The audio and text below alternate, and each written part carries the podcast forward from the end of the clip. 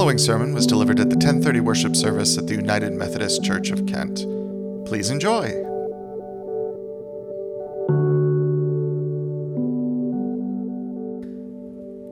I wonder this morning, I wonder if some of us might be feeling a bit worn down this week. Amid so many stories, so many images of terrible violence, especially in Gaza and into Israel, I wonder if some of us might be feeling a bit anxious or angry, overwhelmed or afraid. As I have been praying this week for folks who are living there, I have been praying also for many of you from this congregation, especially those who traveled not too far from some of those areas just this past summer. I imagine those of you who did might be thinking of folks that you met there or places that you visited perhaps feeling with them at least a bit of their pain. This week's headlines have served to remind us once again the Holy Land is not just a place where Jesus or Paul or other biblical figures lived long, long ago. It is a place where real people are living and dying now. A place where horrific oppression and fear and violence are a daily reality, especially for folks living in the occupied territories of the West Bank and in Gaza. And so, along with our prayers by God's grace, may we offer also our voices, our solidarity, and our tangible support toward liberation and justice and peace. On the back table this morning, one of those tables just outside those doors, we have printed for you there a couple of resources to help you in that work. There are resources from our United Methodist Council of Bishops and from our United Methodist General Board of Church and Society. They are resources that encourage us to give financially toward relief work through the United Methodist Committee on Relief, or UMCOR. And if you'd like to do so through our congregation, I invite you to do so. Just write UMCOR, U M C O R, on your check or your online donation. Those resources also encourage us to speak and to act toward peace with justice, to contact, beginning with contacting members of our U.S. Congress. On the back of one of those documents, you'll find a template that you can use to do so if you're searching for the words. For those who are worshiping online, you can email me, and I'll be happy to send you those resources directly. Of course, when a painful reality is so massive as this week's, and at such a great physical distance from us, it can feel difficult to know exactly how best to respond. It can be difficult to know how our words, how our actions, even sometimes how our prayers will make any difference at all toward goodness in the world. A couple of days ago, I was given this quote that comes from the Talmud. It's a collection of old rabbinical writings or sort of commentary on the Jewish scriptures. And the quote is this Do not be daunted by the enormity of the world's grief. Do justly now. Love mercy now. Walk humbly now. You are not obligated to complete the work, but neither are you free to abandon it. Archbishop Desmond Tutu, whose life was committed to ending apartheid, separation, forced separation in South Africa and elsewhere in the world, encouraged us this way. He said, Do your little bit of good where you are, for it is those little bits of good put together that overwhelm the world. A week ago, last Sunday evening, Megan and I gathered with some of our family to watch a, a short film, a film titled The Boy, the Mole, the Fox and the Horse. It's based on this beautifully profound little book by the same name. If you haven't watched the film, if you haven't read the book, I would highly, highly recommend them both. Toward the beginning of the little story, one of the characters turns to another and asks that familiar question What do you want to be when you grow up? And the second character replies, Kind. A few weeks ago, we attended, Megan and I, a concert at Blossom Music Center. The singer there was one that we've been listening to and appreciating for a while now. She began the concert with one of my favorite songs. The melody, the harmony are beautiful, but so too the lyrics. Stay gentle, the lyrics begin. Stay gentle, keep the eyes of a child. Don't harden your heart or your hands. Know to find joy in the darkness is wise, although they might think you don't understand. And in our first reading for today, the Apostle Paul says it this way as he's writing from prison to a deeply conflicted community in Philippi. Let your gentleness, he says, let your gentleness show in your treatment of all people. Focus your thoughts on all that is true and holy and just and pure, all that is lovely and worthy of praise. Practice these things, and the God of peace will be with you.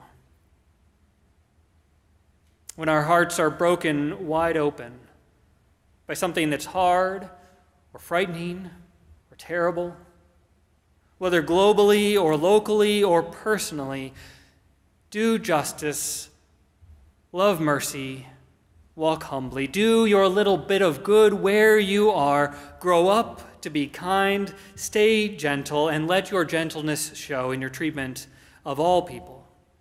And the God of peace will be with you. Now, as it so happens, we are exploring through this month of October five essential practices that reconnect us with God and with each other. And we had planned to focus today precisely on the practice that both enacts and grows in us these qualities these qualities of justice and mercy and humility, goodness and kindness and gentleness. That is, we are focusing today on serving. First, though, a quick review of where we've been. For those who haven't been with us or who need a reminder, I hope also that you'll pick up a copy of our 2024 commitment cards before you leave today if you don't have one already. They also are on that back table. We began this series at the beginning of this month with the practice of worship. Worship as giving attention to God's presence, expressing gratitude and listening for God's voice through prayer and through worshiping together. And I suggested specific goals that we might set for both individual prayer and communal worship. And I hope each of us will set those goals for the coming year. And then last week, we turned to the practice of study as a practice of learning, really a, a posture of, of curiosity and wonder toward each other and ourselves and the world. This willingness to be stretched and challenged and grown. We, we study the story of God's love as it's told through our scriptures, but also then as it's told and still being told through our lives and the lives of folks around us. And again, last week, I suggested specific goals for both studying alone and studying together, participating in short term classes and ongoing small groups that are focused on building relationships through study and through service. And that brings us naturally then this week to our third essential practice, the practice of serving. For it's serving, serving through any of a myriad of ways and opportunities, it's serving that provides our way forward, both generally and especially in our seasons of brokenness. It is through actively serving others, it is through reaching beyond ourselves in whatever ways that we can that we rediscover belonging and, and meaning and purpose while we help to heal our violent and fragmented world. Serving is the way God's love always is expressed in the world acts of kindness and justice and gentleness that change the world. Serving is how we live as disciples. Recall that familiar story from the Gospel of John. Jesus gathers together with the disciples and, and he washes their feet and then he dries their feet with the towel that he's wearing. And then, and then don't forget this part, he says to them, I have given you an example, just as I have done, you also must do. He says, wash each other's feet. Serve. Created in the image of a God whose love is self giving following in the way of a Savior who came not to be served, but to serve, we live more deeply connected lives as we serve. We are God's accomplishment. We read in Ephesians chapter 2 we are created in Christ Jesus to do good things. God planned for these good things to be our way of life. Servanthood, other focused, self giving love is God's defining characteristic and Jesus' foundation, and it is meant to be ours too. By grace, God calls and sends and equips and empowers us to love our neighbors and to do so not just in theory, but actually and actively through serving. God is brokenhearted for those who are hurting and wants to use us as part of God's healing response. And although serving isn't always easy, and although serving doesn't always immediately yield the results we might wish for, yet when the whole body of Christ serves together, the impact, of course, is far greater than any one of us could do alone. Small acts of service, seemingly small acts of kindness and, and gentleness and justice, a word, a note, an act of advocacy or solidarity, they may not seem like much in the moment, but combined with God's grace, friends, they are the only way the world is healed. And by God's grace, we're given countless opportunities to do so countless opportunities to enact God's love through serving. Every encounter with another human being, even just the way that we think about or consider folks around us or that we hear about in the news, we always have the choice to assume the best of folks rather than the worst. We always have the choice to perceive people as people rather than objects or thing caricatures. We always have the choice in how we will respond, always have an opportunity to show kindness, to seek justice, to grow in gentleness by the way that we treat our neighbors, no matter how they might have treated us. And because we are made for it, when we do it, when we choose justice or gentleness or goodness, when we care for folks and insist on nonviolence as the only way, as we put love into action through simple, localized acts of kindness with no expectation of return, when we do these things, we benefit. We live more fully as we serve. In fact, medical studies have shown throughout the years multiple benefits of getting outside ourselves in this way, serving others' needs, being a positive presence in someone else's life. When we serve, we lower our stress, we increase our self confidence, we decrease the likelihood of, of, of, depression. We grow new relationships as we serve. We are actually physically and mentally and emotionally healthier people, all of which makes sense since it's what we are created for. And all those benefits are amplified then when we serve together. Not only do we make a greater impact on the world by serving together than alone, but we build community along the way. Community doesn't just happen by hanging out together. We build community. We deepen our relationships when we have a shared purpose, when we're making a positive difference in our community together. Whether serving a lunch or working on a Habitat for Humanity site, or sorting clothes at the clothing center or household goods for a rummage sale or cleaning and maintaining our building and grounds for all those life giving ministries that happen all week in this place. I have witnessed and I have experienced the truth of this over and over again, and I know that so many of you have too. The truth is, we connect more deeply with each other as we serve side by side. But of course, all of this requires that we be available for it, that we intentionally ensure there's some margin in our lives so we can respond. Amid all our busyness, we need to be interruptible and attentive and ready to respond when those opportunities are placed in front of us. Serving is sacramental. Serving is a, a mystery that we can be so filled even as we pour ourselves out for others. And yet we know it is true. The more that we serve others, the more fulfilled we are in return, and the more God's love is made real and active. A balm, a healing presence in a hurting world. And so I invite us this day and in the days to come to commit to it, for it is what we need and it's what our world needs too. Let's add to our daily practice of prayer an opening, an offering, a, a seeking, praying, God, what do you need me to do today? Where do you want to use me now? When we invite God to interrupt us in this way, to, to send us to serve, we encounter God already there in ourselves, in our community, in our world.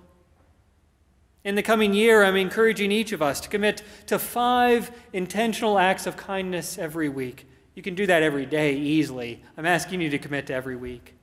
Share a kind word, write someone a note of appreciation or encouragement, listen deeply and intentionally to someone's story.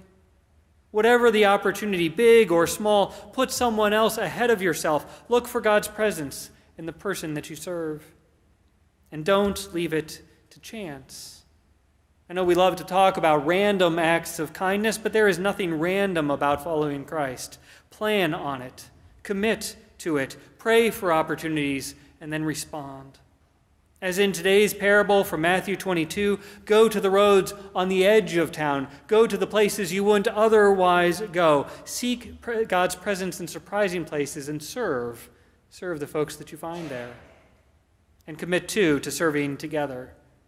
Serving both through whole congregation service projects and again through small groups committed to building relationships by studying and by serving side by side.